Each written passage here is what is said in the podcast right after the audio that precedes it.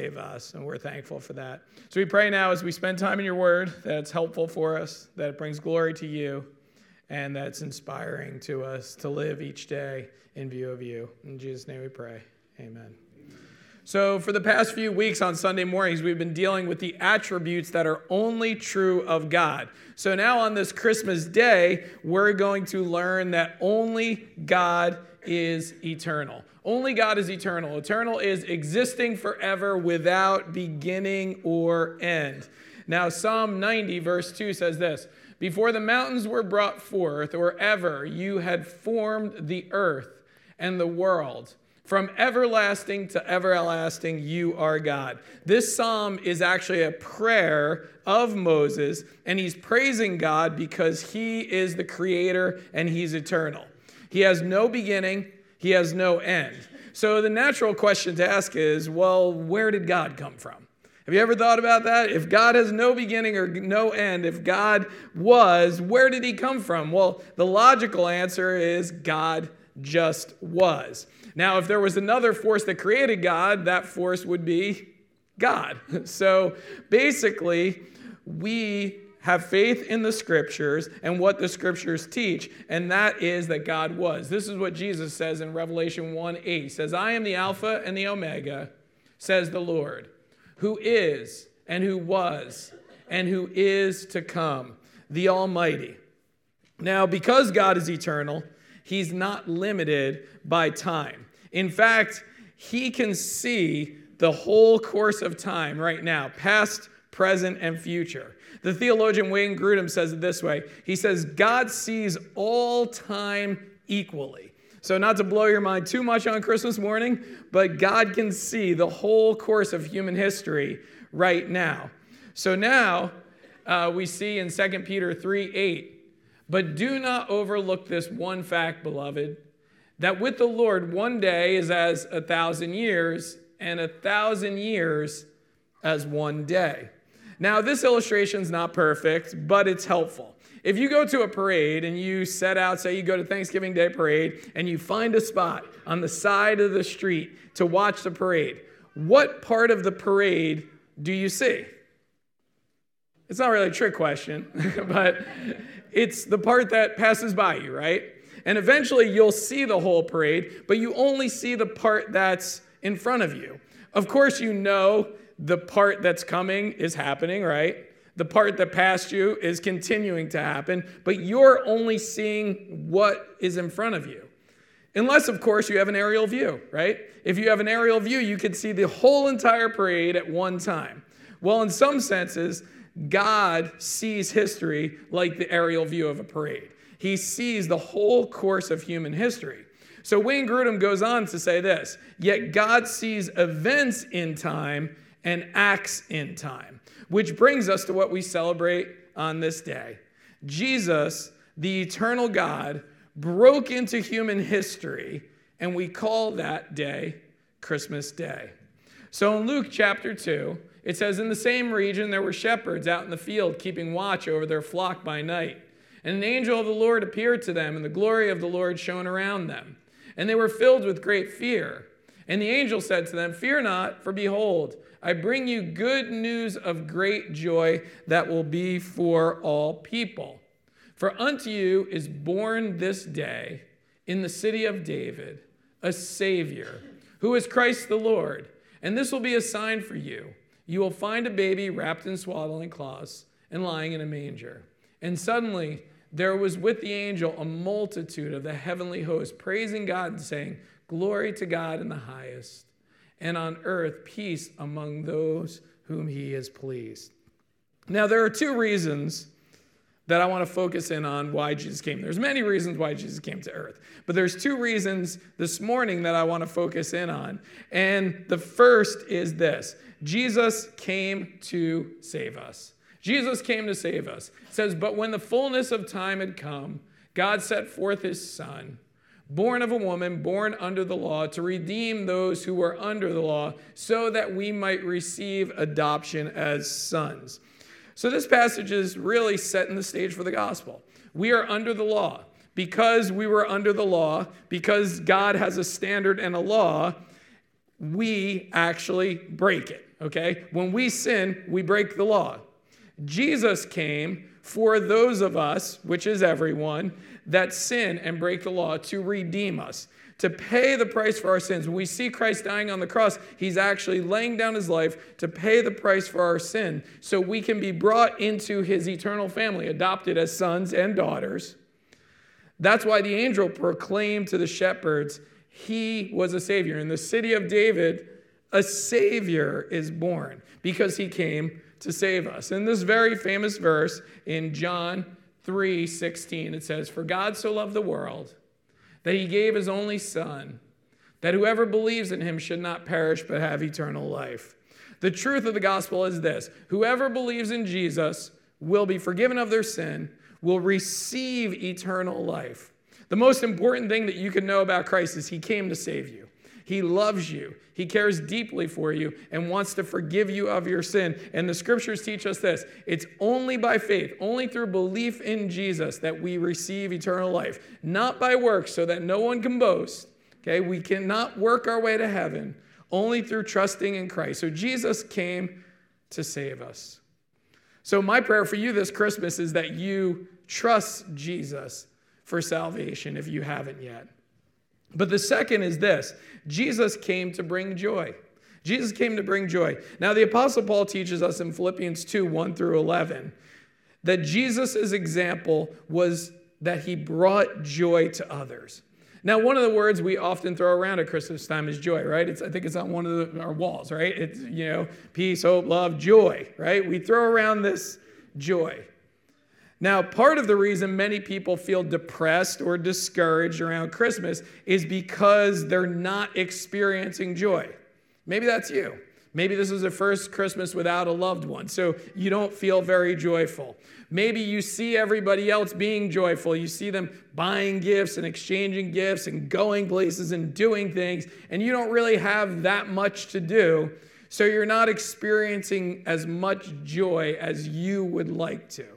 So we see other people experiencing joy, and then we think, well, what about me? How come I don't experience joy? Well, the scriptures teach us that Jesus came to bring joy. Let's look. This is the Apostle Paul speaking. He says, "So if there's any encouragement in Christ, any comfort from love, any participation in the Spirit, any affection and sympathy, complete my joy."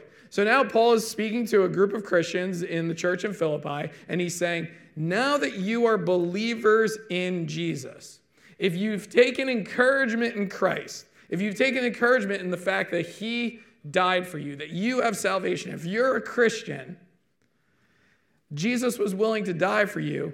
Take encouragement by that. If you're allowing the Holy Spirit to work in you, and if you care, if you have affection or sympathy for the people around you, he's saying, complete my joy. Or in other words, bring joy to others. So much of our joy in our lives a lot of times depends on our circumstances, right? But what Paul is saying here is this: if you have Christ, if you have the Holy Spirit, if through that you have sympathy and care for other people, right? He's saying, complete my joy. Okay, this is the Christian walk. Complete my joy. Or in other words, bring joy to others because you have the joy of salvation. Now, let me ask you a question. Do you want to bring joy to others? And I ask that because I know there's a lot of miserable people out there that don't want to bring joy, right? There are. So we have to be realistic. Do we want to bring joy to others? So how do we do that? How do we do that? Well, before we look at what Paul says that Jesus did to bring joy, let me ask you this. What actually brings you joy? Maybe it is having a good time laughing with family and friends. Maybe going to see some type of entertainment. Maybe it's celebration of something, a wedding, birthday, holiday, like today. You're looking forward to the joy that you'll have being with family. Maybe it's doing a hobby that you love. There are many things in life that bring us joy, but I think joy will always elude us if we're not the type of people that desire to bring others joy. Okay? Joy will always elude us if we're not the type of people that desire to bring others joy.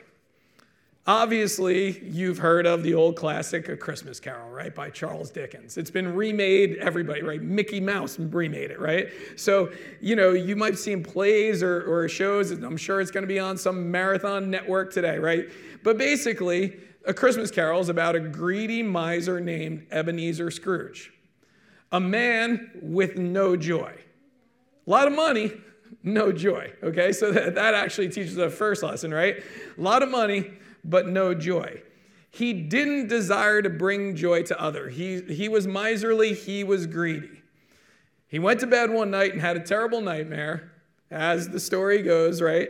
And it scared him a lot. So basically, he woke up the next morning and realized, hey, I'm not the person that I'm supposed to be.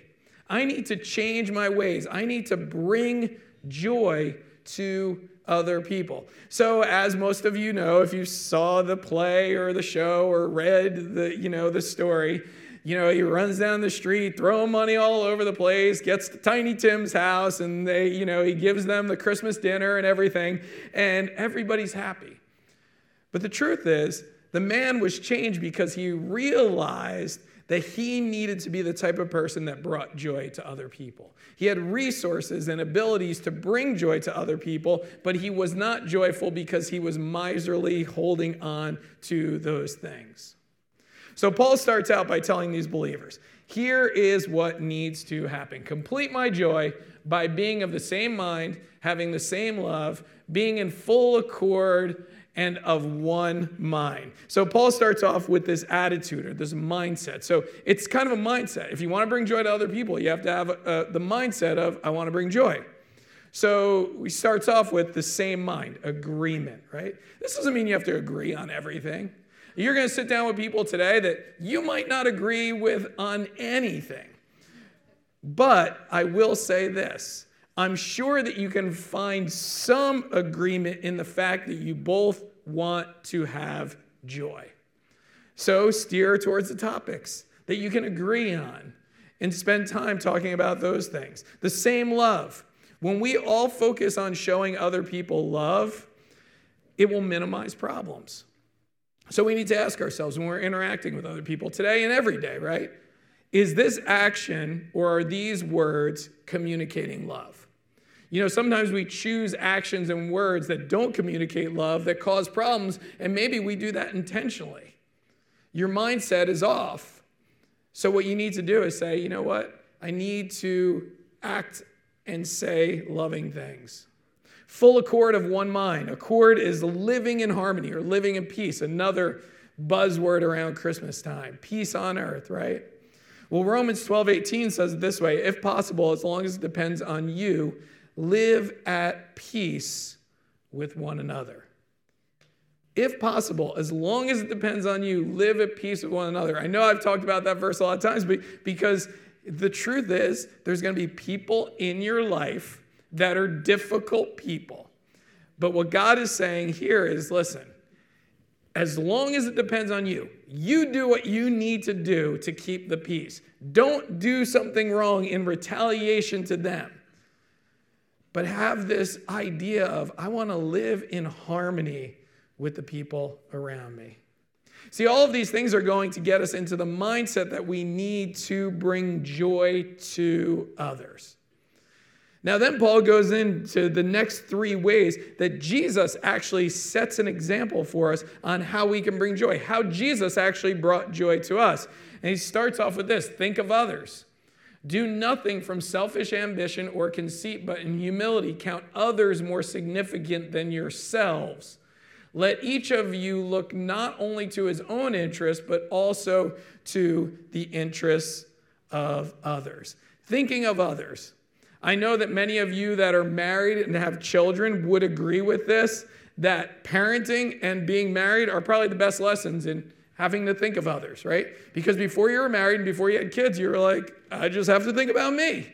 Maybe some of us thought about our parents and stuff, but our life revolved around us. Then you got married and you're like, oh, okay, now I got to think about somebody else. Then you had kids and then you're like, oh, I have to think about more people now, okay? So the thing is, it's it's hard for us to do that.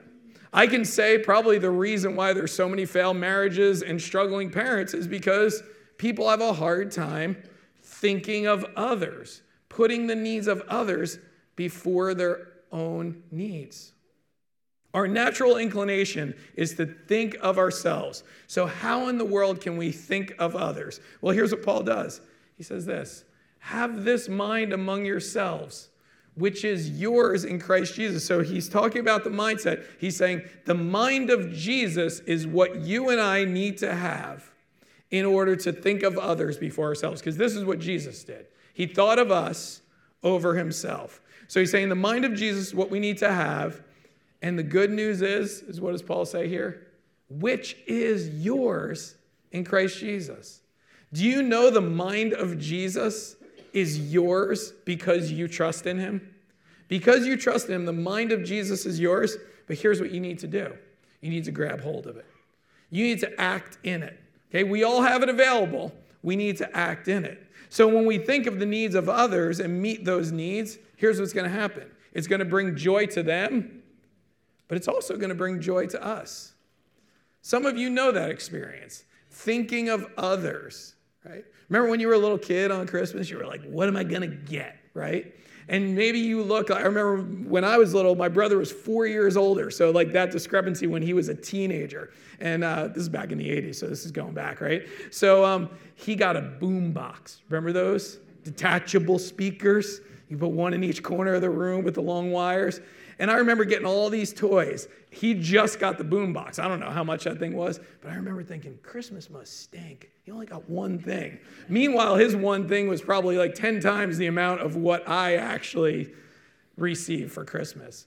It, it, it's, it's hard for us to look and, and think about how other people see things. So the mind of Jesus is what we need to have. And the good news is because we trust in him, we have that.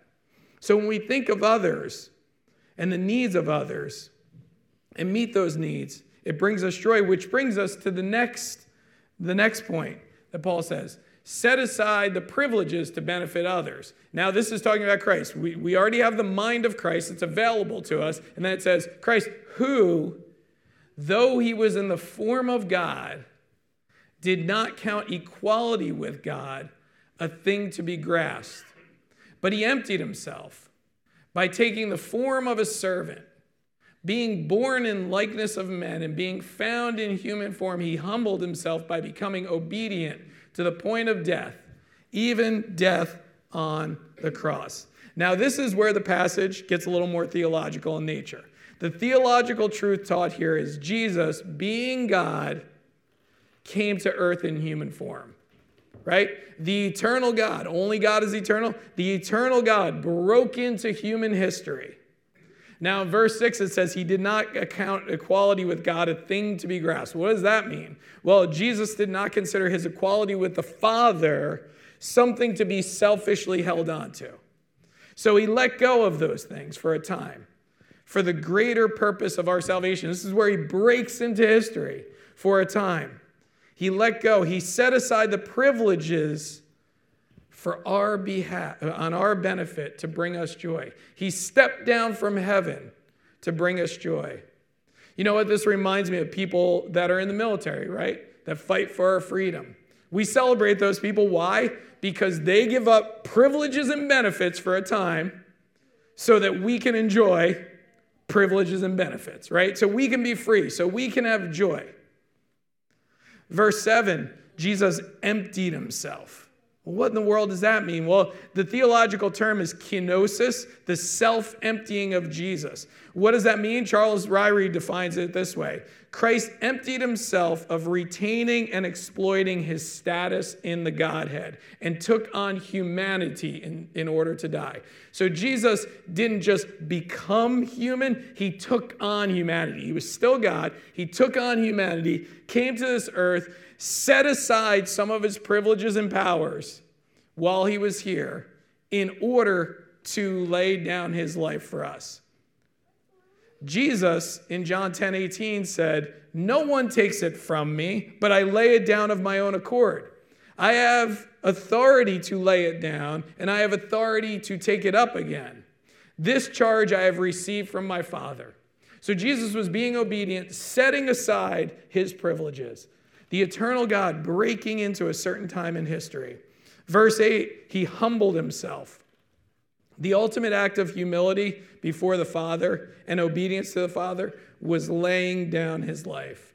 The greatest sacrifice that anyone can make is laying down their life for another person.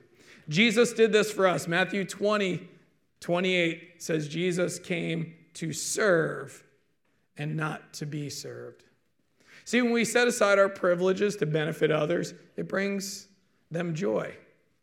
But the final thing that we learn about people that bring joy is this. They glorify God. They glorify God. In Jesus' act of bringing the Father glory, he actually brought joy to us. So following God brings God glory.